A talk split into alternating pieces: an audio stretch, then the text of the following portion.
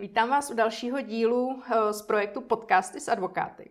A dneska eh, bude trochu jiný, nebo asi víc jiný, než, eh, než jindy. A to hlavně proto, že mým dnešním hostem není advokát, ani advokátka, ale mým dnešním hostem je Margaret Starka z firmy, agentury BDNA, Bedna. Ahoj. Ahoj, ahoj. Proč vlastně jsem se rozhodla, že pozvu, uh, pozvu hosta z jiného oboru než z advokacie, tak uh, je to proto, že hodně výdám ve svém okolí, že k té advokaci se úplně nepřistupuje jako k firmě, jako k podnikání. A myslím si, že je důležité o tomhle tématu mluvit a říct, že vlastně advokátní kancelář je firma jako každá jiná že advokacie je biznis jako každý jiný. A s tím souvisí i to, že každý advokát by měl pracovat i s dalšíma oblastma a činnostma, než je jenom ta jeho vlastní odbornost. A jedna z těch činností, kterým by se měl věnovat, jakožto majitel firmy, je právě tým.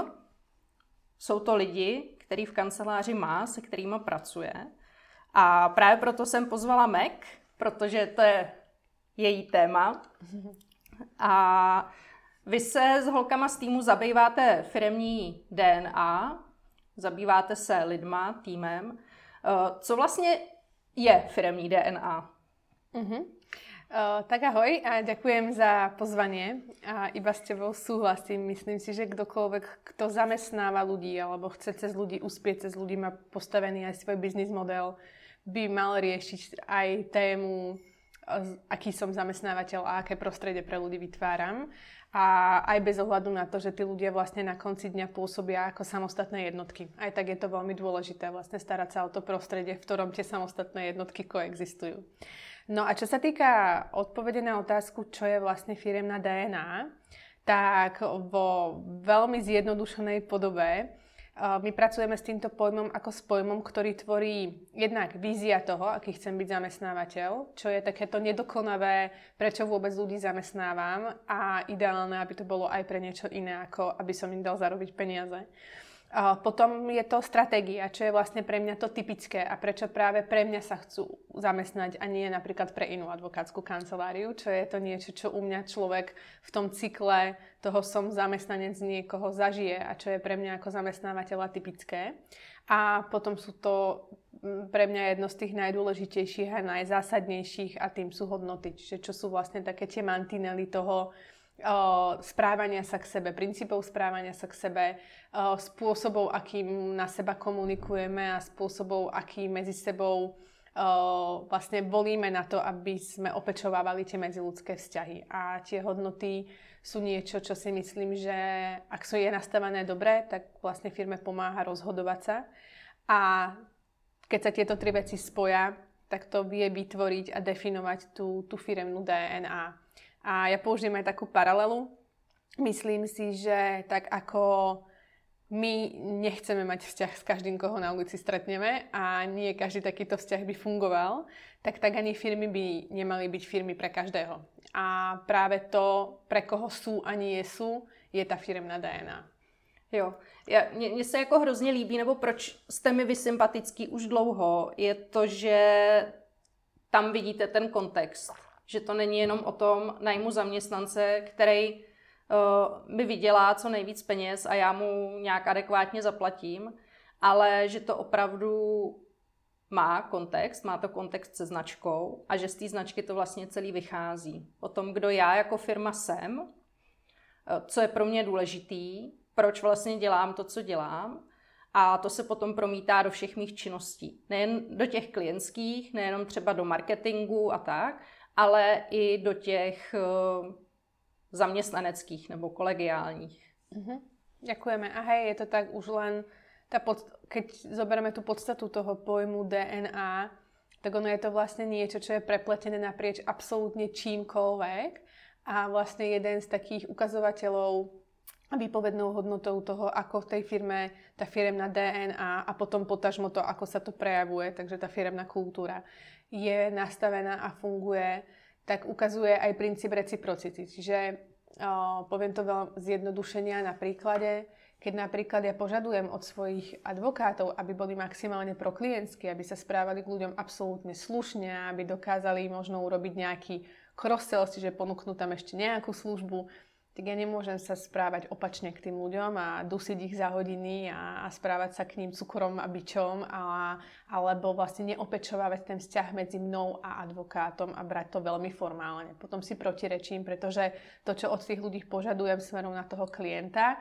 dostávajú absolútne v protiklade v podobe toho, ako ja sa k ním správam. A ten princíp reciprocity je taký pomyselný trojuholník, kedy to tie vzťahy spolu veľmi súvisia. A myslím si, že tak ako ja si predstavujem, že by sa moje ľudia mali správať ku klientom, tak očakávam a mali by sa aj klienti správať ako ku mne, ako k zákazníkovi a tak sa ja ako zamestnávateľ správam k svojim zamestnancom. Hm. Jak jsi mluvila o té reciprocitě, ono to není úplně tak neobvyklý, že tam jako ta disharmonie je tady v těch oblastech. Je to skôr mm. úprimne je skôr bežné, že tam tá disharmonia je. A, a není to, není to, a je to, mm, není to pozitívne. A není to rozhodne len o tej advokácii. Ja si myslím, že uh, kde som sa s tým ešte stretla prednedávnom pri ako téme tiež intenzívne sú ľudia z compliance, z risk managementu a podobne.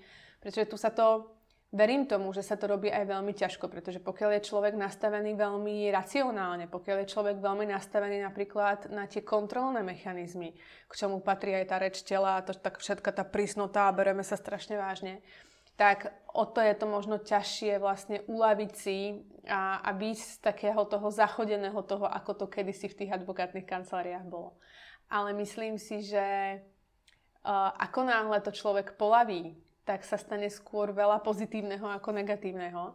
Ale toto sa deje napríklad aj v FMCG firmách. Mm. Ako vidím to veľmi často napríklad pri oddeleniach, ktoré sú supportujúce to, aby tá firma exekuovala niečo zo salesu alebo marketingu. Čiže napríklad, keď si požičiam príklad z oddelenia Customer Service, tak to sú ľudia, ktorí majú byť najviac pro zákazníky na svete a robiť zázraky na počkanie, ale veľmi častokrát práve tí interní zamestnanci zo salesu, ako sú obchodní zástupcovia, key accounti alebo ľudia z marketingu, im to pošlú týždeň po deadline, nevedia ani poďakovať, prúdia len keď niečo nefunguje, ale nepoďakujú a berú skôr automaticky, ak niečo prirodzene funguje, veď to je vaša náplň práca. Hmm. A a vlastne takýmto spôsobom si sami vytvárame prostredie, kedy si protirečíme, pretože my od tých ľudí očakávame automaticky, že sa budú na tých našich subdodávateľov a koncových zákazníkov usmievať a pritom my sami im ten obyčajný úsmev cez deň nevieme dať. Takže je to časté vo viacerých odvetviach mně jako přijde, že je to o tom říkáme, že by se mělo, ale že to nejde z nás, jako že to mm-hmm. tak opravdu, že jsme o tom opravdu přesvědčení. A vidíš tam nějaký vývoj? Mně to přijde jako osobně, že to je takový nějaký jako mezistupeň, nějaký vývoj. Teďka se o tom hodně mluví, že, že jako ten zákazník je v tom centru, ten klient je v tom centru, že bychom měli být zákaznicky orientovaný. A tak jako se všichni zaměřili na toho zákazníka a ty lidi v té firmě tak jako jsou trošku v závěsu. A, ale myslím si, že se o tom začíná čím dál tím víc mluvit, že se jako firmy lidi snaží, přemýšlejí o tom a že třeba jako časem eh, to bude běžnější, že to mhm. bude fungovat ve všech těch oblastech dohromady. Ja si myslím, že to súvisí s nejakým trendom a vývojom toho, kam sa posúvame. A tak ako je, myslím, že veľmi logické uvedomiť si, prečo to tak nebolo, tak teraz je logické si uvedomovať, že to tak ako má byť. A myslím si, že možno namiesto pojmu ako pro zákaznícky môžeme ešte začať používať ako pro ľudský, hmm. pretože ono, tie vzťahy sú absolútne rovnaké, kamkoľvek jo, sa pozrieme. Super. A tiež to nevidím, ja to, ja to nevidím o, dramaticky ani zle, tiež to vnímam podobne ako ty hovoríš, že už len to, že sa zvedomíme pretože sa o tom rozpráva. Ja napríklad pri práci s klientami častokrát pozorujem, že keď im vlastne pomôžem zvedomiť si ten princíp reciprocity, tak zažijú taký aha, moment. Mm-hmm. Vlastne stačí na to len, len upozorniť alebo, alebo to povedať. A, a potom mi vlastne troška ušla teraz myšlienka, ale mne to ešte naskočí. Ale tiež to nevidím to nejak, nejak dramatické, nejak zle. Myslím si, že myslím, a hlavne, keby som to videla, tak nerobím to, čo robím. Takže si myslím, že tá príležitosť tam vždy je. ale naskočilo to späť. Čo pozorujem možno ako niečo, čo vlastne vie následne spôsobiť to, že po tom uvedomení sa to troška pokašle, je to, že my si vlastne ten vývoj v tých vzťahoch kladieme, kladieme si do neho nejaké ciele. Akože poďme to napríklad robiť viac ľudský a keď to bude ľudský na takomto percentile, čiže napríklad keď naša angažovanosť vstúpi na takýto percentil, keď naša, na, naša nejaká ako feedback od zákazníka stupne na nejaký percentil, vtedy sme dosiahli ten cieľ a vtedy sme viac pro ľudský, tak to si myslím, že je chybou. Pretože v práci s medziludskými vzťahmi môžeme niekedy si stanovovať pri nejakých ukazovateľoch ciele a keď ten cieľ dosiahnem, keď som na tom píku, tak môžem to vyhodnotiť, že som ten cieľ dosiahla a je to dobré. Ale potom je tam druhá vec a to je proste len sledovať to, ako sa, tá, ako sa to vyvíja a v akých mantineloch sa hýbem, pretože medziludské vzťahy sú vždy vzťahy, ktoré budú zažívať up and downs. To tak proste je a vychádza to len z toho, že vo firme sa menia tí ľudia, vo firme sa menia tí, tí konkrétni ľudia, ktorí vytvárajú v tom konkrétnom momente tie vzťahy.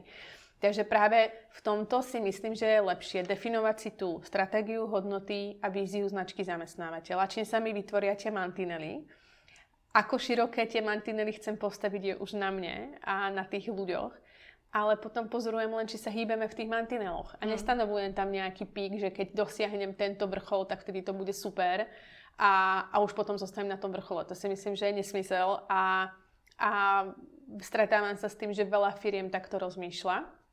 A jeden z dôvodov je, že väčšinou ľudia, ktorí vedú firmy, tak sú častokrát analyticky zmýšľajúci ľudia. Ľudia, ktorí rozmýšľajú v biznise v reči čísel, faktov, financií, kontrolingu a sú veľmi prirodzene nastavení a orientovaní na cieľ alebo na ten fokus. A toto si myslím, že je viac taký, ako sledovať ten sociologický vývoj, ako sledovať to, či sa stále hýbeme medzi tými mantinelmi tých pravidel, ktoré sme si stanovili, tých, tých pravidlá hry, toho systému, ktorý som vytvoril pre ľudí na to, aby v tom systéme sa im dobre pracovalo, ale nestanovovať nejaký ako konkrétny pík a číslo, ktoré keď hm. dosiahneme, hmm. tak. Ty jsi zmiňovala vize, hodnoty, strategie. Jak se tahle ta, tahle ta vaše VHSK, jak se liší jako ta firemní a ta lidská nebo ta zaměstnanecká. Uh-huh. O, není, je to skôr niečo, čo sa vzájomne doplňa a, a spolu súvisí. O, ja som si vlastne uvedom, uvedomovala a taký aha moment som zažila ešte, keď som o, bola na pozícii HR manažera a bolo to jeden z posledných rokov, kedy som ešte v korporácii o, bola zamestnaná a sedela som na jednom pohovore kde oproti mne sedel taký veľmi, veľmi osvietený človek. Bol to už jeden z tých finálnejších pohovorov. Sedela som tam aj s hiring manažerom, vlastne s mojím nadriadeným zhodou okolností. A vtedy nám tá žena položila otázku, ako a čo je tou vašou víziou? Tak ja som jej začala recitovať jak z rukáva, pretože som, som to mala veľmi nacitené. A, ale zrazu som si uvedomila, že jej hovorím tú víziu našej obchodnej značky, to, kde chceme byť, to, kde chceme byť ako to číslo jedna ale čo chceme my s ňou ako so zamestnancom? Čo je tá naša vízia s ňou ako so zamestnankyňou? Čo my jej dáme za tých x rokov, čo s nami možno zažije ako zamestnanec a nezažila by niekde inde. A vtedy som si vlastne uvedomila, že, že myslím si, že je dôležité vlastne vyvažovať to, keď si predstavíte váhu, na dvoch miskách tej jednej váhy. Tak ako sa chcem zaoberať tými obchodnými výsledkami, procesmi, finančnými výsledkami, marketingovou stratégiou, tak potrebujem sa v rovnakej miere venovať toho času aj ľuďom vo firme. A myslím si, že osobne si myslím, že je dôležité mať stanovenú tú firmnú víziu, hodnoty a stratégiu toho, aká chcem byť značka. Ale pokiaľ tá vízia je stanovená čisto obchodne, tak aspoň si povedať, zvedomiť sa v tom, aký chcem byť zamestnávateľ je vhodné. To neznamená, že si teraz vytapetujete kanceláriu dvoma víziami alebo, alebo začnete meniť tú obchodnú víziu. Stačí si vlastne uvedomiť, aký chcem byť zamestnávateľ. Čo je to, čo je to, čo otlačím potom v tých pracovných inzerátoch, na tých kariérnych stránkach. Čo bude niečo, čo ako skúšku správnosti potvrdí tá recepčná, ktorú ten kandidát, ktorý príde na pohovor ako prvú stretne čo zažije ten prvý deň v práci, čo zažije počas tej skúšobnej doby, čo zažije za tie prvé tri roky, akí budú tí jeho kolegovia. A to sú veci, ktoré si myslím, že je dôležité ako nerozdeľovať, oni spolu súvisia a majú sa doplňať, ale sú klienti, alebo máme skúsenosť, že u niektorých firiem sme to vlastne definovali ako druhý pilier, že vlastne mali definovanú tú víziu, hodnotu a stratégiu tej značky obchodnej a my sme do toho domodelovali tú víziu, hodnotu a stratégiu značky zamestnávateľa. A v každom jednom prípade sa stalo to, že sa to proste len, len sa v tom zvedomili. Vlastne vznikli z toho kľúčové slova, vznikli z toho pravidlá, vznikli z toho nejaký culture deck, ale nezmenilo to tú obchodnú víziu. Uh-huh. Ako, ja si myslím, že stále vo firmách je veľmi dôležité dbať na to, aby aj to HR, a tým je dobre rozumieť Human Relations, vlastne podporovalo tej úspech, úspech tej firmy samotnej, pretože keby tá firma úspešná nebola, tak by tam vzťahy byť nemohli, pretože by nemala koho zamestnávať. Ale jedno od druhého je velmi závislé. Hmm. Když jsi mluvila o kandidátech a o lidech, který vlastně ta firma přitahuje nějakým způsobem, tak eh, já docela často procházím inzeráty na advokáty, advokátní koncipienty, asistentky do advokátních kanceláří, studenty, hledáme paralegal a tak. A ty inzeráty jsou jak přes kopírák. Jsou úplně stejný tak eh, jak vlastně jako každá firma potřebuje trošku jiný profil lidí, eh, jak, eh, jak, jak s tím třeba pracujete vy, když hledáte do firmy vašich klientů zaměstnance, tak jakým způsobem dokážete předat vlastně tu zprávu? Jo, jakýma kanálama, třeba jaký cesty pro to používáte? Je to veľmi individuálne a to je asi pravidlo číslo jedna. uh, pretože, ako si už sama povedala, uh, ten, tie profily by nemali byť stejné, alebo tie inzeráty by nemali byť cez kopírák a pripodobím to napríklad úplne niečomu inému. Predstavte si, že by Coca-Cola, Kofola a Pepsi mala absolútne stejnú reklamu v, v telke každý jeden sa tým advertisingom, tou, tou reklamou, tou propagáciou snaží nejak odlíšiť od niekoho iného, aby práve on strhol tú pozornosť. A vlastne toto isté by mali vlastne splňať pracovné inzeráty. Oni by nemali o, apelovať len na tú odbornosť a zároveň tam, kde pôsobíš ty, je veľmi dôležitá a nie, tam nejde cez Tá odbornosť je základ, nejakých... to je ako must have. A tam to nejde bez toho, ale nemalo by to byť všetko. Uh-huh pokiaľ vlastne sa firma chce komplexne zabaliť do toho, že som aj zamestnávateľ, čiže tu je veľmi dôležité si uvedomiť, čo je to typické pre nás a čo môže byť napríklad tou strategickou výhodou pred konkurenciou, aj napriek tomu, že možno neponúkam najlepší plat v Prahe, tak čo sú tie iné dôvody, pre ktoré vlastne dokážem osloviť tých študentov uh-huh. na vysokej škole alebo tých koncipientov. A Veľmi o, nám sa osvedčuje napríklad písať inzeráty personalizovane, čiže nie advokátska kancelária XY hľadá, ale ja, majiteľ kancelár, advokátskej kancelárie hľadám takého takého človeka, do takého a takého týmu ľudí, ktorý by, takže už vlastne už do toho kontextu dávate aj to pôsobenie toho človeka v tom inzeráte. A Takže to je taká tá odpoveď na to, čo sa dá urobiť inak preto, aby to bolo vlastne individualizovanejšie, alebo aby to viac rozprávalo na toho, koho to osloviť má. Aby to nebolo len o tej odbornosti. Potom, prečo inzeráty sú copy-paste a hlavne ako fakt bolo obdobie, kedy v každom inzeráte bola veta, sme mladý dynamický kolektív a hľadáme kreatívnu osobu a, a podobne a myslím si, že jeden z dôvodov naozaj bolo, že HRisti alebo ľudia, ktorí mali na starosti túto agendu, proste copy-pastovali inzeráty. A v niektorých prípadoch sa proste ani nečudujem, pretože zase v reklame toto robí súbor týmu, ľudí, ktorí sú na to odborníci, ľudia, ktorí vedia, čo je to copywriting, ľudia, ktorí vedia, čo to je naozaj vyfotiť dobrú fotku.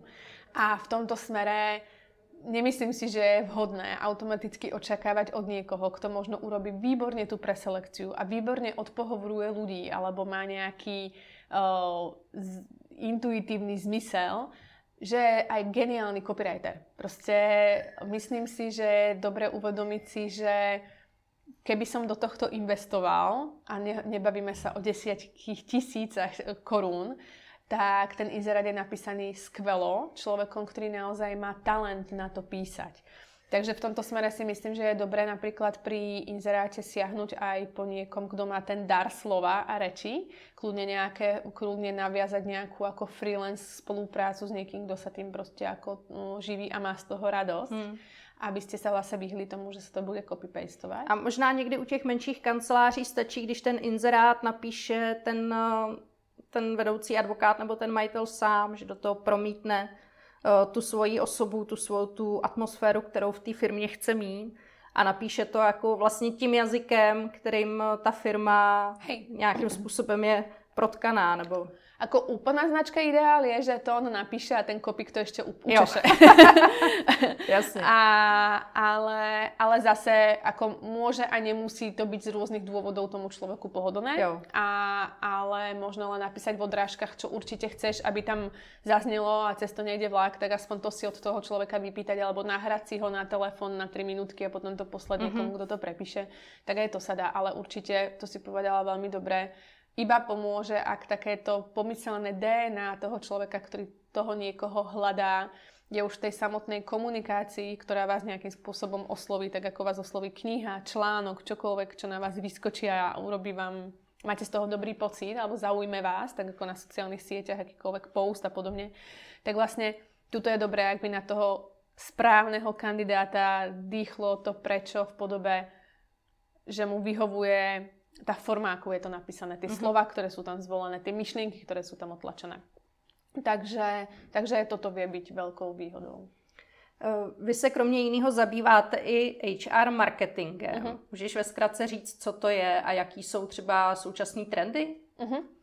My sa zapodievame hlavne HR marketingom, a, ale myslím si, že ho uchopujeme inak, ako je možno vnímaný. Vlastne tá skratka u nás znamená práve Human Relations Marketing a z toho vychádzajú aj tie trendy, ktoré priblížim, pretože keď budem vychádzať absolútne z podstaty to, tých slovných spojení, tak to znamená to, že to, ako sa o firme rozpráva, to je ten marketing, tá šuškanda, tá šepkanda, tvoria tie medziludské vzťahy v tej firme. A aj to human resources je veľmi dôležité. Ja si myslím, že bez nejakých základných procesov uh, by ťažko sa dlhodobo udržalo nejaký systém, v ktorom by sa ľuďom dobre koexistovalo. Ja si myslím, že ako chaos je na mieste, uh, ak je len do určitej miery a podporuje kreativitu, ale stále tie procesy sú dôležitejšie a, alebo sú základným stavebným kameňom toho, aby som si vlastne mohol dovoliť pracovať do nejakej miery v nejakom panku alebo chaose, ale mať takú tú možnosť, mať sa kam vrátiť do toho bezpečia, kedy zase ten poriadok minimálne má zvedomí v tom, Uh, že tie procesy tam existujú, taká tá záchrana sieť, a ne, pod ktorú sa neprepadnem, tak to je veľmi dôležité. Takže v tom Human Resources je dobre mať nastavené tie procesy, mať nastavenú tú agendu, mať nastavené to definovanie si toho, employer brandingu, čiže takého toho pomyselného manuálu alebo nejakej ako knižky, ktorá definuje to, aký teda máme byť zamestnávateľ a čo sú tie naše benefity a čo je vlastne tá výhoda o, pracovať pre nás. A ten HR marketing už potom je o tom, ako sa o nás rozpráva. Ako sa o nás rozpráva interne, čiže ako o nás rozprávajú naši zamestnanci a ako sa rozpráva o nás externe. Ako nás vnímajú manželky, manželia našich zamestnancov alebo partnery, partnerky, deti, ako nás vnímajú kamaráti, s ktorými ideme po práci na pive a ako nás vnímajú kandidáti, ktorí u nás neúspeli, ako nás vnímajú naši bývalí zamestnanci, ako nás vnímajú naši externí dodávateľia mzdových služieb alebo, alebo lektori, ľudia, ktorí k nám chodia niečo odovzdávať a podporovať nás ako firmu. A to je ten marketing. To je ten marketing, ktorý si myslím, že na jednej strane vlastne nie sú za ním žiadne kosty a zároveň je najcenejší. A marketingu sa to volá vlastne brand awareness, ako aké je to povedomie o nás ako o značke. Pravidelne sa to meria, študuje. Firmy práve na základe týchto aj marketingových stratégií si potom dotvárajú to teda, čo majú inak začať robiť aj z toho salesového uhlu pohľadu. A vlastne tá značka zamestnávateľa ten princíp má absolútne rovnaký. E, treba vedieť, ako som vnímaný ako zamestnávateľ a čo môžem spraviť preto, aby som bol vnímaný buď stále dostatočne silno, alebo aby som vlastne to vnímanie mňa ako zamestnávateľa zlepšil. No a tie trendy, ja som už hovorila o tom princípe reciprocity, ktorý je jeden z tých trendov a veľmi prajem každej jednej firme, aby v tomto smere si ho uvedomovala. Jednak sa to veľmi zjednoduší, pretože zrazu prestanem hrať také tie klobúky, teraz som vážne, lebo som šéf a teraz som strašne milý, lebo to je zákazník, s ktorým mi možno zaplatiť ďalšiu faktúru. Ale proste teraz som milý, lebo sú to ľudia. Takže ten princíp reciprocity je veľmi uh, jeden z tých trendov a myslím si zároveň veľmi dôležitý. Ten druhý trend si myslím, že je vlastne leadership samotný. Že to, akým spôsobom v tej našej firme sú ľudia vedení a to, akým spôsobom sa k ľuďom pristupuje v rámci nejakej hierarchie, ktorú stanovenú máme, je výpovednou hodnotou toho, ako sa o nás ako zamestnávateľovi rozpráva. Ono vlastne druhý najčastejší dôvod odchodu ľudí zo zamestnaní sú vzťahy. Väčšinou je to ten vzťah so nadriadeným. Mm-hmm. A takže kebyže to mám vrátiť späť, aby to tak nebolo, tak je dôležité si vlastne uvedomiť, že ten leadership je veľmi dôležitý. Potom ďalší z trendov sú určite je online prostredie. Myslím si, že to je zrovna niečo, čo s nami bude iba zostávať. Ako nemyslím si, že za 5 rokov nebudeme na sociálnych sieťach, nebudeme mať možnosť slobody slova na, na internete, pokiaľ niekto nebude kontrolovane mazať to, čo tam píšeme a podobne. Ale tá digitálna stopa je už veľmi každého z nás vytvorená a myslím si, že si ju ďalej budeme vytvárať. A je dobré vlastne skôr si toto uvedomovať, podporovať tú digitálnu gramotnosť aj gramotnosť v tom online prostredí, pretože jedno, jed, jeden z tém sú sociálne siete, ale potom druhá z, z tém sú rôzne online nástroje, nástroje od Freela, od rôznych ako e, webových platform, cloudových platform, ktoré nám vlastne môžu umožňovať napríklad aj zefektívňovať procesy alebo znižovať náklady vôbec na nastavenie tých, tých procesov a podobne. Takže tá, tá gramotnosť v oblasti ako digitálnych technológií a online prostredia bude veľmi dôležitá a zároveň pre značku zamestnávateľa je to prostredie, ktoré umožňuje ľuďom slobodnejšie vyjadrovať to, čo cítia a dáva to najavo. Potom ďalší z tých trendov, o ktorých častejšie rozprávame, je vôbec ako Mm, štruktúra vo firmách ako samotná. Že si myslím, že do, do budúcna to bude stále viac a viac o partnerstve a o tom takom splošťovaní tých, tých štruktúr vo firmách, viac ako by to malo byť o nejakom nejakej hlbokej hierarchii. A to si myslím, že už teraz je veľký rozdiel, keď si porovnám napríklad štruktúru, v ktorej zamestnávali mojich rodičov pred 30 rokmi versus to, ako tie firmy fungujú dnes, tak už dneska sú tie uh, job grade levely a, a podobné vlastne levely, ktoré definujú tú hĺbkosť tej štruktúry oveľa štíhlejšie, ako tomu bolo kedysi. A myslím si, že ten trend bude len vo väčšom a väčšom zoštíhlovaní. A, a čo skôr prajem, ale nemyslím si, že stále... Je to trend, ktorý minimálne prichádza zo zahraničia, ale tuto v čom československom prostredí ja osobne náražam zo skúsenosti na to, že sme tomu veľmi vzdielaní je vlastne diverzifikácia uh, jednak toho, že ľudia budú otvorenejší, byť zamestnaní pre viac subjektov, aby vlastne mohli sa venovať tej vášni uh, náplne práce, ktorú robia, ale kľudne ju aplikovali pre 2-3 subjekty. Viac ako, ako vlastne takéto pomyselná istota v tom, že jedine ten HPP zamestnanecký pomer je ten jediný správny a ten pík toho, akým spôsobom môžem tú istotu vlastne nabrať. A myslím si, že do budúcna si firmy budú uvedomovať, že sú odvetvia a sú oddelenia, ktoré aj keď outsourcujú na externistov, tak sú jednak lacnejšie, pretože nie ste zaťažení tým nákladom na, na zamestnancov, ale sú aj efektívnejšie, pretože zamestnáte na to odborníka. A tu si myslím, že sa otvára práve do budúcna napríklad téma marketingových oddelení, otvára sa téma obchodných tímov, otvára sa téma práve procesných manažérov a, a zároveň tu potom budú oddelenia, si myslím, že alebo náplní práce, ktoré dneska tie pozície neexistujú, ale na, pre naše deti to už bude absolútne automatika. A myslím si, že zrovna toto veľmi súvisí s automatizáciou, s digitalizáciou a s tým online prostredím. Hmm tady ty, uh, jak jsi mluvila o těch externích dodavatelech, který pracují pro víc subjektů, tak uh, umíš si to představit třeba jako u advokátů jako takových? ono je to jako hodně konkurenční prostředí, do určitý míry to funguje v tom smyslu, že když nějaký advokát má specializaci, kterou jiný ne, tak jako spolupracujou.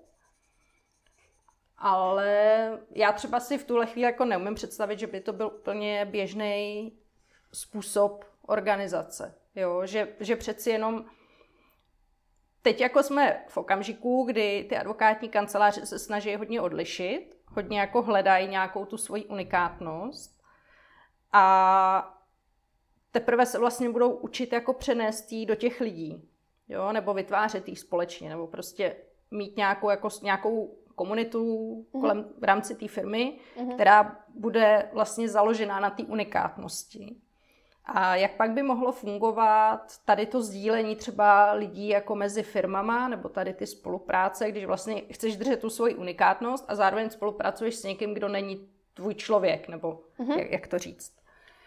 No, mm, najskôr poviem na rovinu, že nemám konkrétnu priamu skúsenosť s advokátskou kanceláriou, takže ani v tomto smere mi nepríde vlastne uh, vhodné uh, sa k tomu to vyjadrovať. Myslím si, že sa to dá, ale nemám tu konkrétnu skúsenosť. Mm-hmm. A možno tak, ako si hovorila, že možno je to odvetvie, ktoré je niekde viac na začiatku ako odvetvie napríklad práve FMCG firiem alebo firiem, ktoré už tou, alebo hlavne IT firiem, ktoré už napríklad s tou firemnou kultúrou sú niekde ďalej, že vlastne tá, tá téma určite. je ich oveľa väčšou súčasťou a práve ja keď som minulý rok prednášala na práve jednej, jednej z konferencií, ktorú organizoval Slovak Compliance Circle, tak a vlastne naj, bolo tam cez 100 ľudí, ktorí počúvali tú prednášku a väčšina z nich práve boli ľudia z compliance a z risk managementu, tak oni vôbec na takejto type konferencii takú softovú tému vôbec ako prvýkrát počuli.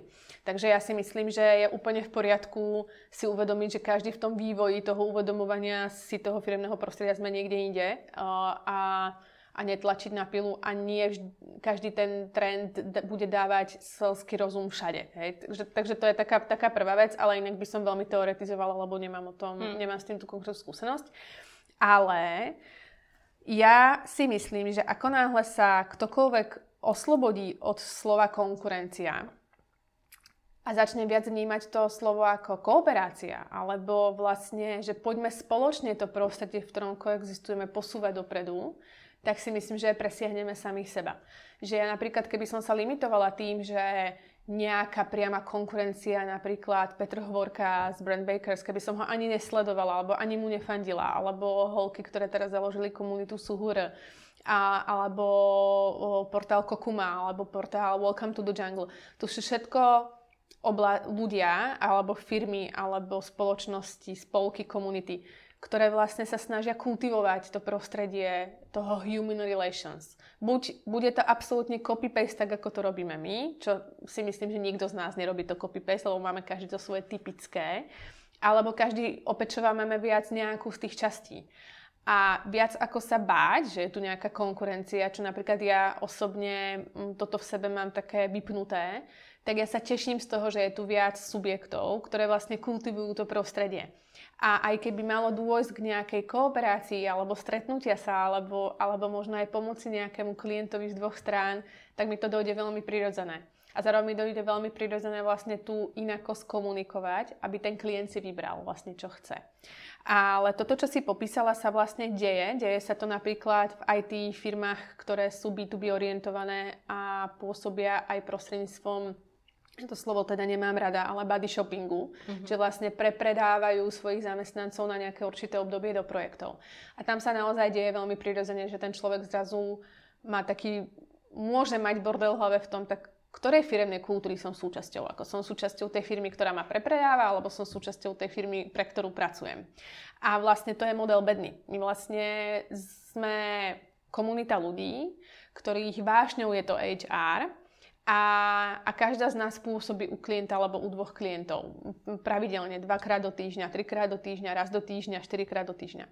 A vždy tam bude to riziko, ale dávam to slovo do úvozoviek, že niektorú osloví tá konkrétna firemná kultúra a prejde na stranu toho klienta. A to je absolútne v poriadku a úprimne sa nám to aj stalo.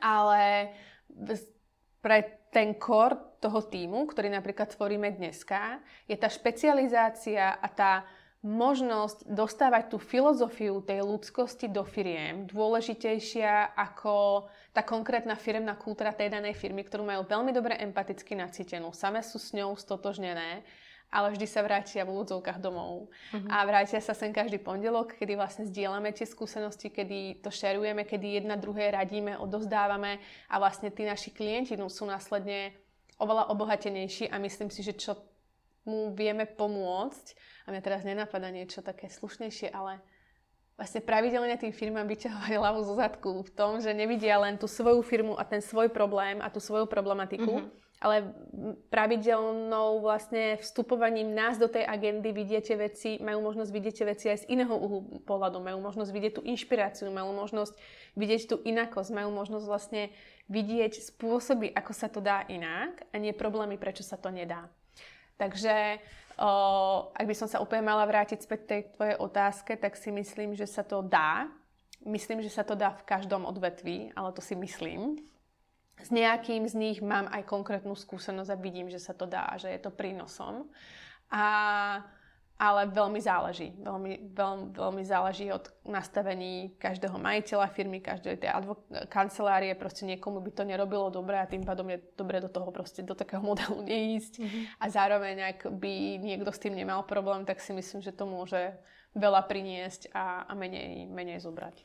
Jo, mně se hrozně líbilo, jak jsem mluvila o tom, že konkurence nemusí být vždycky konkurence, ale že je možný si vlastně společně jako pomáhat někam dál, někam nahoru, nevím, to je tak, taková představa, že jako jdem všichni nahoru.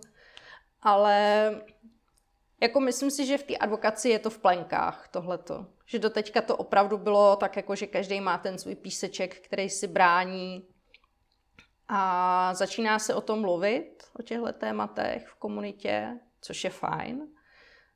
Začíná se to i dít, což je ještě lepší, že jsou jako tady velký úspěšný kanceláře, který spolupracují, byť si vlastně konkurují.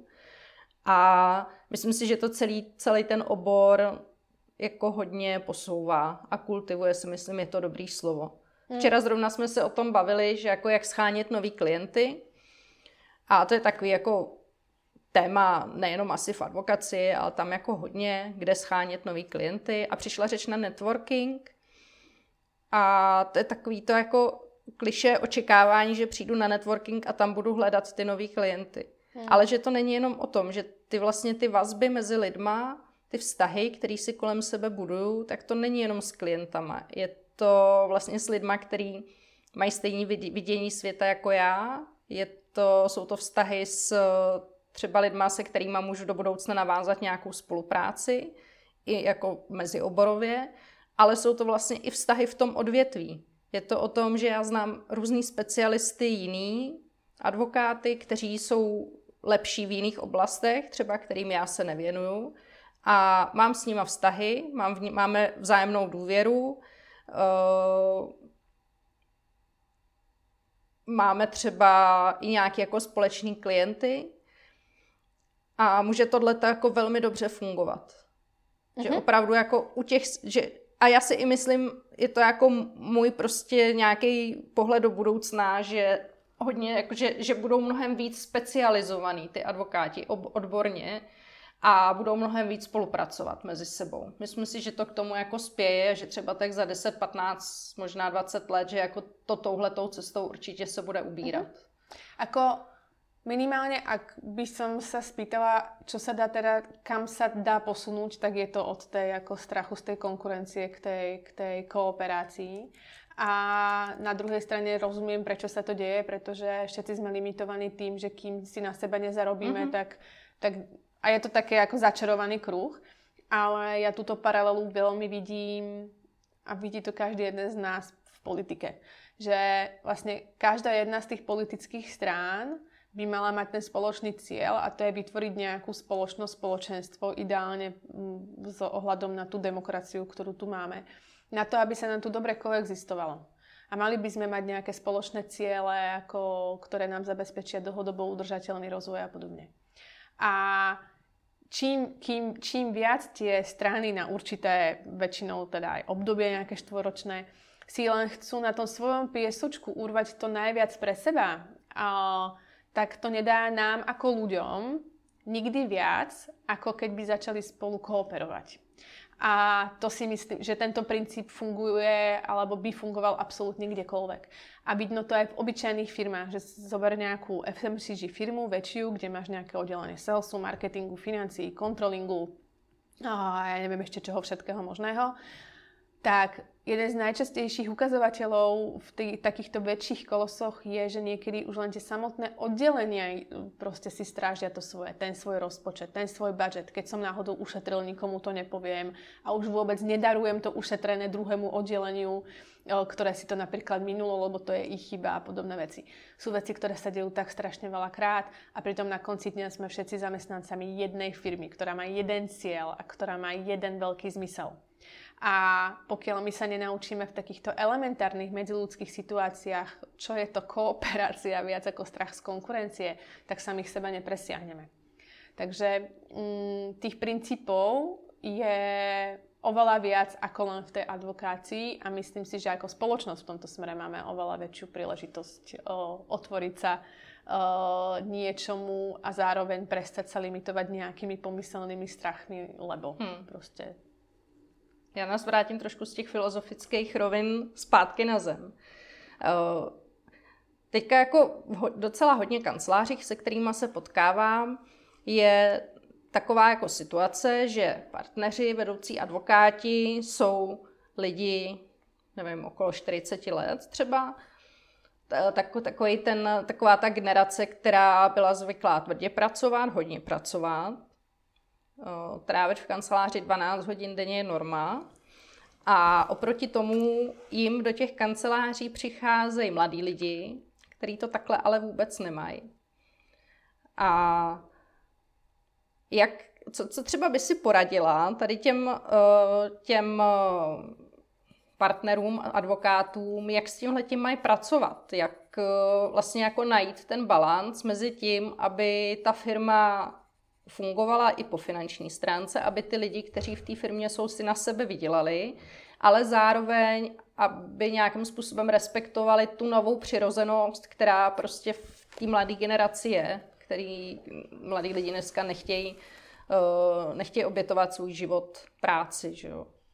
Jak, jak s tímhle pracovat? Mm-hmm. Mm, je to veľmi spojené práve s témou mileniálov, ktorej sa v nejakej dobe, mm, je to rok, dva dozadu, neviem teda ako ty, ale na mňa to vyskakovalo všade možne od podcastových rozhovorov, článkov, firemných stratégií, apelovania na to, že my vám pomôžeme pracovať s mileniálmi a podobne, že toho bolo strašne veľa. A Pamätám si, že už vtedy mi to veľmi prekážalo, toto generalizovanie na mileniálov a generáciu Z a, a X a Y. Myslím si, že zo, zo sociologického pohľadu je dobré pozrieť sa na nejaké štatistiky a, a vedieť vlastne pomenovať nejaké generácie, ale husákové deti a, a podobne. Niečo, čo máme ako spoločné. Ale tam by som skončila.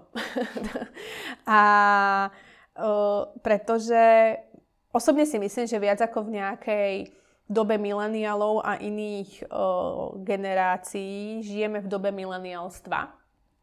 A že to, po čom kričia možno tí mladí ľudia, keď nastúpia do firmy, alebo sú súčasťou firiem, alebo idú na ten svoj prvý pracovný pohovor, nie je nič iné ako niečo, po čom napríklad túži moja mama, ktorá má 2 roky do dôchodku, 3, a pracuje pre štátnu inštitúciu 20 rokov. Ale rozdiel, prečo to tá moja mama nepovie a ten mladý človek vám to povie možno drzo, možno spôsobom, že máte z toho chutí ho začať vychovávať, je, že moja mama má strach, pretože vie, aké to bolo, keď to bolo inak. Vie, aké to bolo byť zamestnaná pred 89. Vie, aké to bolo na Slovensku byť zamestnaná po 90. rokoch a vie, ako je nepríjemné napríklad dneska ísť do konfliktu so svojím 30-ročným šéfom. A nestojí jej to za to. A ale netuží po ničom inom, ako po väčšej miere slobody uh, robiť si tú prácu tak, ako ona považuje za vhodné a správne. Netuží po ničom inom, ako po tom, že jediná výpovedná hodnota či maká je, že si cvakne 8,5 hodiny. a netuží po ničom inom ako po tom, že napríklad nežije tou prácou, ale chce žiť pre manžela, vnúčatá a rodinu. Ale nepovie to nahlas. A myslím si, že to, čo sa dneska deje v tom svete zamestnávania, je nejaká revolúcia, ktorá hovorí, že sme, sa, že sme sa zmenili a že túžime po tej zmene. A keď sa historicky pozriem na to, kto vždy začal ako prvý chodiť do tých ulic štrngatými kľúčami, vždy to boli študenti, vždy to boli mladí ľudia, ktorí nemali tú bariéru, tie strachy, pretože nezažili tú tiahu toho, aké to bolo, keď to bolo inak. A takže to len pre vysvetlenie, ako ja vnímam to, to obdobie, ktoré dneska zamestnáva ľudí, alebo toto prostredie, ktoré v tomto období zamestnáva ľudí. A otázka, čo by som poradila, Nikdy sa nestane nič, pokiaľ každý jeden z nás nebude pripravený začať u seba. Že pokiaľ tí 40-roční partneri nezačnú hľadať balans sami v sebe, nikdy ho nenajdú pri spolupráci s tým mladým človekom. Nie, vždy sa z toho dá zobrať nejaké ponaučenie alebo nejaká inšpirácia na to, ako veci robiť inak. Nemyslím si, že 12 hodín tráviť prácou je jediný správny model to, toho, ako udržať firmu biznisovo zdravú. A nemyslím si, že uh, jediný spôsob, ako som to doteraz robil, je ten správny. A zároveň si myslím, že čo vždy môže ten 40-ročný človek odovzdať, bez, ohľadu, bez ohľadu na to, čo má za sebou, čo má vyštudované, alebo že potrebuje napríklad zamestnať mladého človeka, vždy mu budem môcť odovzdať skúsenosti. Ono sa to vlastne, um, volá sa to aj reverzný mentoring, že vlastne ľudia sa vzdelávajú vzájomne. Tak ako mladý človek vie pomôcť tomu staršiemu napríklad tej digitálnej gramotnosti, tak ten starší človek vždy má aké skúsenosti tomu mladšiemu odovzdať. A môžeme mať vyštudované neviem koľko škôl, môžeme mať vyštudované neviem aké veci, ale vždy budeme zajtra o niečo skúsenejší, ako sme dnes. A tí mladí ľudia, ktorí dneska možno prichádzajú drzejší, možno používame tie veci, ktoré nám liezli na nervy. Keď ja som bol mladý, toto som si nedovolil. A, a, a bla, bla, bla, veci, na ktoré my sme sami boli alergickí tak zrazu začíname o tých ľuďoch takto rozmýšľať. A ja si myslím, že možno nie, zrovna pri mladom človeku je dobré dať absolútne ego bokom, prestať riešiť tú formu a začať počúvať, čo ten človek hovorí. A možno keď sa cez toto dostanem, tak ma to samého posunie. Takže myslím si, že v tomto smere je Prvá cesta, ako začať u seba a presiahnuť samého seba, presiahnuť tie vlastné limity, tie nevedomé predsudky o tých mladých ľuďoch, prestať generalizovať, zovšeobecňovať a hádzať ich do jedného pytla. Potom veľmi dobré definovať v inzeráte, pre koho tá firma ste a pre koho tá firma nie ste. To potom len potvrdiť v tom verbalizovanom prejave, keď na ten pohovor prídem a napríklad nečakať od niekoho, že mi donese dvoch finalistov a ja za 20 minút sa rozhodnem, že ten je správny, lebo neviem, proste mám nejaké nadprirodzené schopnosti čítať ľudí za 20 minút, ale venujem tomu viac času, pretože ja reálne idem hľadať niekoho, kto mi má uľahčiť moju prácu na najbližšie roky. Takže venovať tomu 20 minút je prvý základ, predpoklad toho, že môžem začať niečo robiť troška inak a začať tomu tomu čas venovať. Takže ja si myslím, že toto je o začatí u seba, o nejakej vysokej miere sebereflexie, o naslúchaní, o, radikál, o naozaj radikálnej otvorenosti, o dobrej komunikácii toho, čo očakávam a o, o nejakom opečovávaní potom toho vzťahu. Takže ale rozhodne sa vyhýbam ja tomu, ako mladí sú takíto a starí boli takíto. Ja poznám ľudí, ktorí majú 40 rokov a v živote 12 hodín denne nemakali. Takže a, takže ako skôr, skôr je dobré na to přistupovať, k tomu přistupovat tým individuálním způsobem. Vy používáte při práci s lidma nebo při práci s týmem používáte uh, Galupův test silných stránek. V čem vám to pomáhá? Co to při, může přinést jako do firmy třeba, když by firma o 15 lidech se rozhodla, že opravdu jako chce s lidma pracovat, chce vědět, kdo se na co nejvíc hodí a tu práci, ty kompetence tomu nějakým způsobem přizpůsobit. Jak na to? Uh, ja som sa s Galupom stretla pred nejakými 8 alebo 9 rokmi práve v práci, kedy sme prechádzali uh, tým, tým preškolením a, a zaškolovaním do tejto, uh, do tejto tematiky. A vlastne pomáham si ním dodnes. Za seba môžem povedať, že Galupov test je vlastne súčasťou, je to vlastne osobnostný test, ktorý podporuje a je príjemným doplnkom vlastne rastového myslenia alebo pozitívnej psychológie. Takže pokiaľ sa firma napríklad strategicky rozhodne ísť cestou vlastne podpory rastového myslenia u zamestnancov, podpory takého ako prístupu toho pozitívneho, čo neznamená, že iba chválime a netrestáme to vôbec, ale vlastne podporujeme a vytvárame prostredie, kde chceme vidieť spôsoby, ako sa veci dajú a nie dôvody, prečo sa to nedá. Tak vlastne je, dá sa pomôcť týmto osobnostným testom, ktorý ale rozhodne nie je nič, čo má firme pomôcť rozhodovať sa, či je niekto správny alebo nesprávny, zlý alebo dobrý človek. Není to ani vše vypovedajúce o tom, aký človek je a není to ani výhovorka, prečo človek taký není.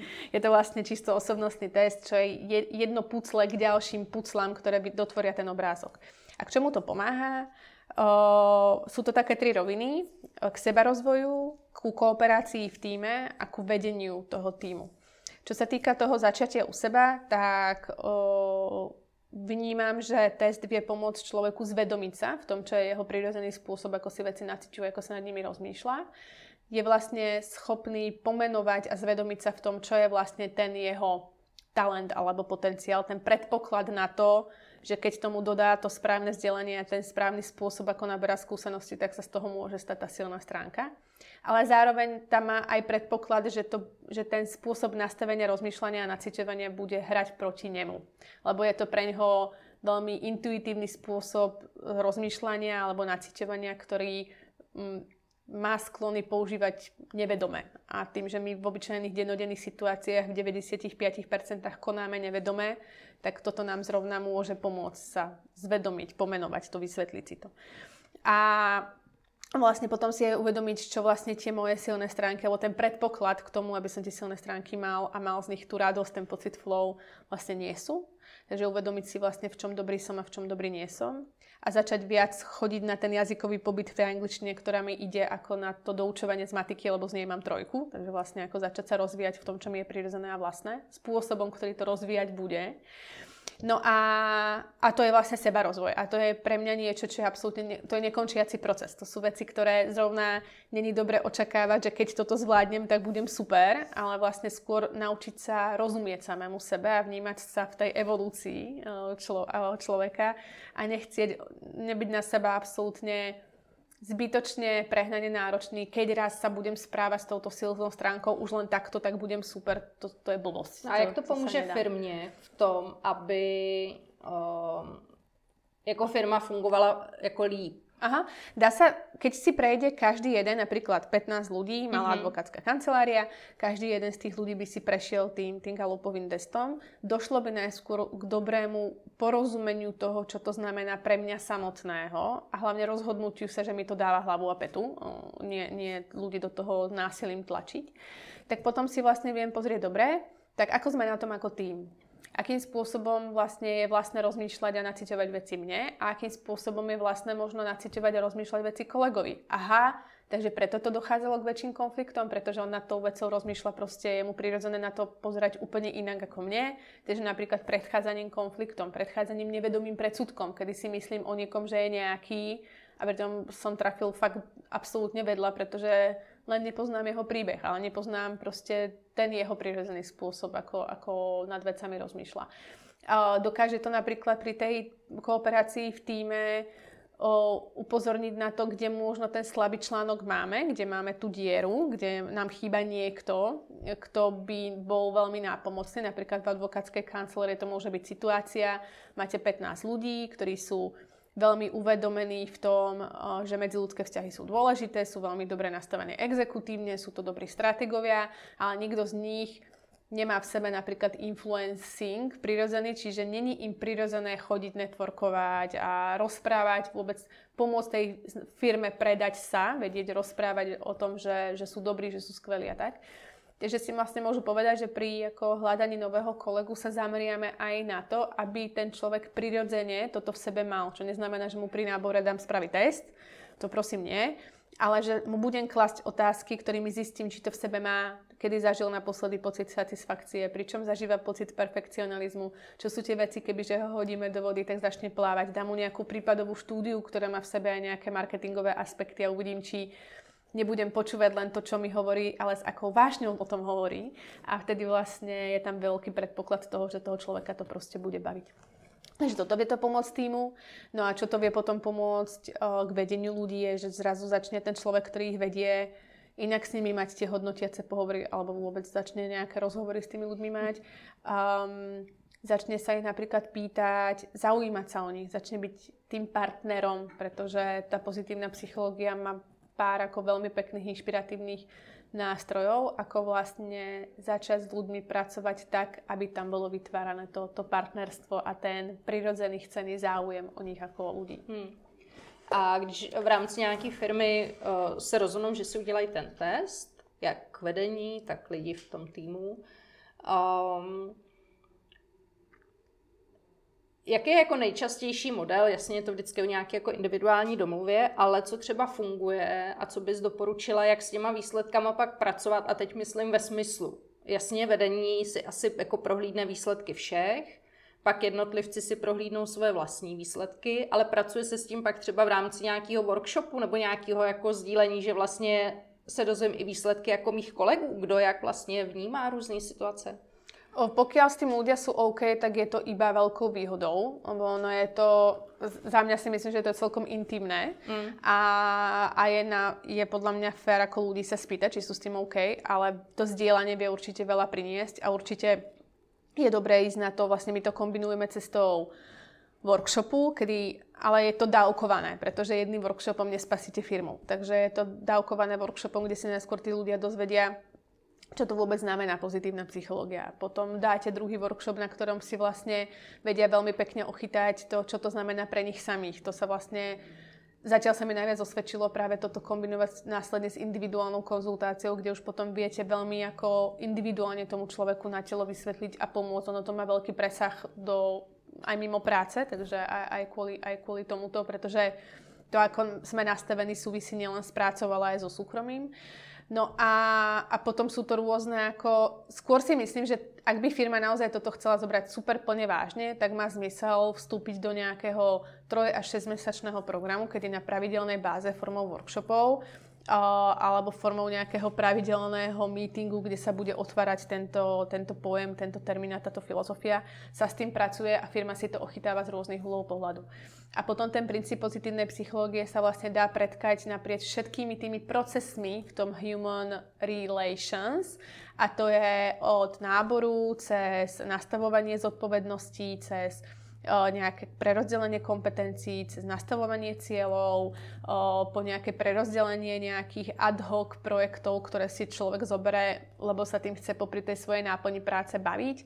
A aj po ten spôsob, akým ľuďom stanovujem vôbec ciele, akým spôsobom im dávam feedback a akým spôsobom pristupujem k tým mojim ľuďom, k tej firme individuálne, ale zároveň s ohľadom na to, že ako tým potrebujeme vytvoriť tímový celok a úspech. Takže ja si myslím, že ísť touto cestou a najčastejšie úprimne stretávam firmy, ktoré dajú ľuďom spraviť ten galupový test. Najčastejšie im dajú spraviť tých top 5 silných stránok, čo je skôr taký marketingový ťah od galupu ako nejaká výpovedná hodnota. A to je všetko. Uh-huh. A potom si, za, potom si povedia za rok, OK, tak poďme spraviť workshop 6 hodinový, a to je všetko.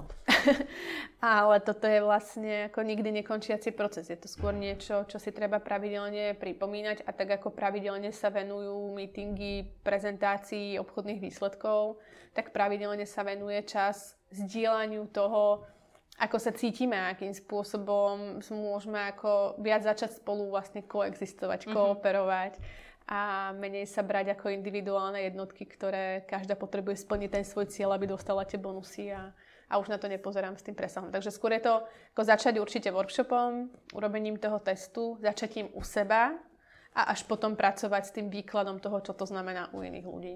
Hmm.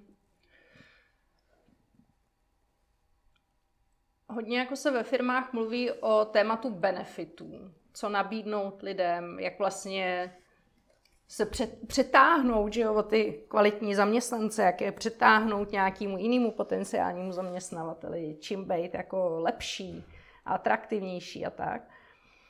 A, a tak jako se nabízejí různé multisportky, stravenky, já nevím, firemní akcie, cokoliv.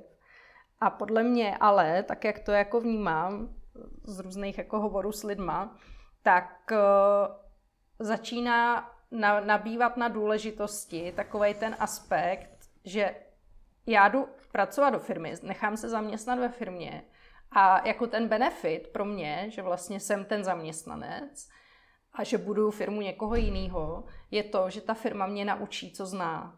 Že, že mě bude rozvíjet jak po té profesní stránce, tak po té lidské stránce. A že mě nechá vyrůst. A tehle ten benefit si myslím hodně teďka jako akcentují právě mladí lidi.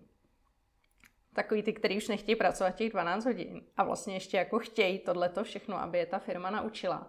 A hodně se to střetává eh, právě na rovině těch koncipientů a na rovině těch eh, advokátních asistentů, od kterých se vlastně jako očekává to, že pro mě budou dělat tu práci, na kterou nikdo jiný nemá čas, takovou to jako rutinní, ale ta firma jim nic nenabízí. Jo, mm-hmm. ta firma je neučí, ta firma je jako nerozvíjí. Možná jim řekne, hele, tohle udělej příště jinak, protože, ale není tam jako ten, když jako ve firmě je koncipient x let, tak eh, to, co on chce, je vlastně naučit se že to řemeslo, naučit se tu odbornost, naučit se ty fígle, který ta firma za ty roky nazbírala. Tohle to podle mě je jako hodně silný benefit. A vlastně je to hodně jako v souladu s tím, co si říkala ty. Mm-hmm. O, mám tu také jako dve, dve veci, čo mi vyskočili, keď si o tom hovorila. Tá prvá je znova zase vzťahová paralela. O, nemyslím si, že by väčšina z nás chcela, a ak chcela, tak by to asi nebolo úplne ako dlhodobé.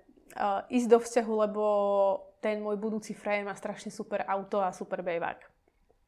A takže to je taká, taká prvá vec, že do toho vzťahu ideme pre iné v úvodzovkách benefity, uh, ktoré nám umožnia ako vzájomne z toho vzťahu aj vlastne súznieť, vlastne benefitovať, lebo nám je v tom vzťahu dobré a ide o nejaký seberozvoj, spoločné záujmy, nejakú chémiu, ktorá tam proste preskočí.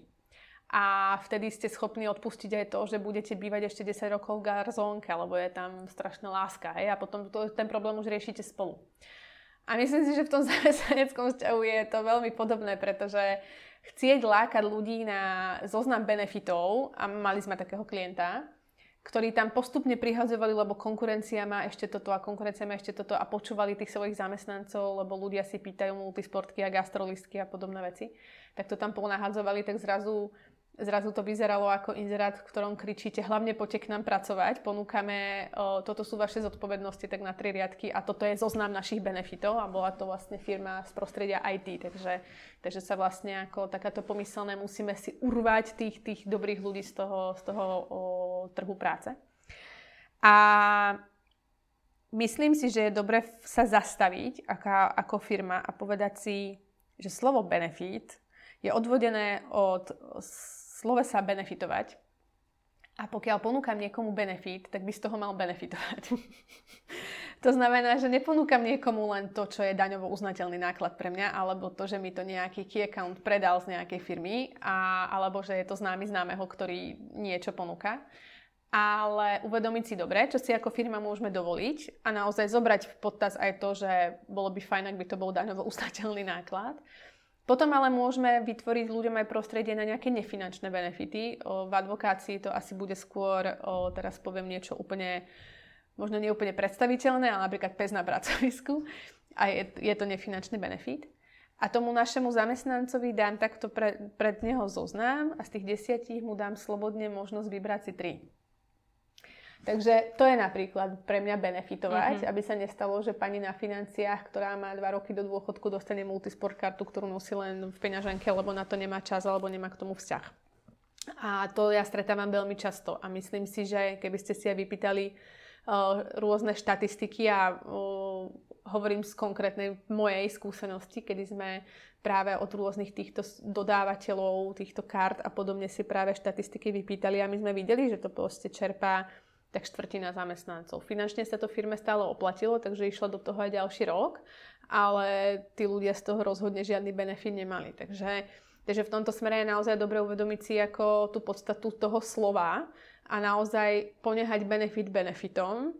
A nemyslím si, že benefit je telefón na súkromné účely alebo počítač na súkromné účely, pretože čo to znamená? Čakáte, že aj po práci to dvihnem alebo po práci budem pracovať, že je to vlastne podľa mňa automatická súčasť výbavy. To, to, to, to není benefitom. Takže aj toto je dobré ako zobrať potaz.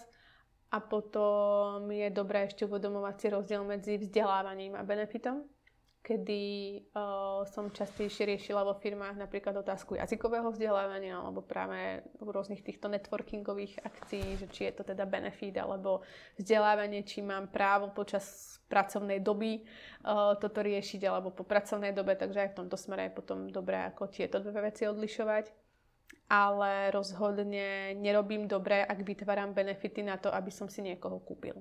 Hmm. Jo, ono to hodně souvisí s tou vztahovou rovinou, o který se vlastně celou dobu bavíme, že ty benefity nejsou ve smyslu, tady mám dlouhý list toho, co ti nabízím a jestli ty to nevyužiješ a nechceš to, tak jako tvoje věc. Hmm. Jo, že, že by to mělo být. A jako moc se mi líbí ten model, že prostě mám určitý seznam určitých věcí, který jsem ochotný a schopný těm svým zaměstnancům dát a nechám je, ať si vyberou. Hmm. To, co zrovna jim osobně bude sedět. Někdo je víc na sport, někdo je víc na kulturu, někdo je víc, nevím, na co. Mm-hmm. Já mám ještě spoustu témat, který jsem s tebou chtěla probrat, ale určitě jako se k ním teď nedostanem, tak uh, možná někdy příště, jestli přijmeš pozvání ještě do druhé části. Hej, pardon, já jsem asi tiež rozprávala, tá ne asi, ale rozprávala som veľa. Takže pardon, že jsem ti zobrala, zobrala čas a určitě rada. Ne, pro mě jsou tohle jako hrozně důležitý témata, protože na těch lidech vlastně to celý stojí. A když nebudou fungovat dobře lidi, tak nebude fungovat dobře ta firma. A... Pokiaľ nebudem fungovať dobre ja, ako majiteľ firmy, nebudú fungovať ľudia a nebude fungovať ano. firma. A to je vlastne niečo, čo by som len do, doplnila, že sa veľmi často stretávam s takou požiadavkou, do urobíte to školenie, aby už tí ľudia si uvedomili, je zlý spôsob rozmýšľania. K tomu asi nemám co dodat. Sorry. že jsem skočila do reči. Ne, tak tam. skočila si do toho. Dobře, je to vždycky, vždycky to začíná u mě. Mm-hmm. No vidíš, a dodala si to krásně. tak děkuju, ať se ti daří. Děkuji velmi pěkně.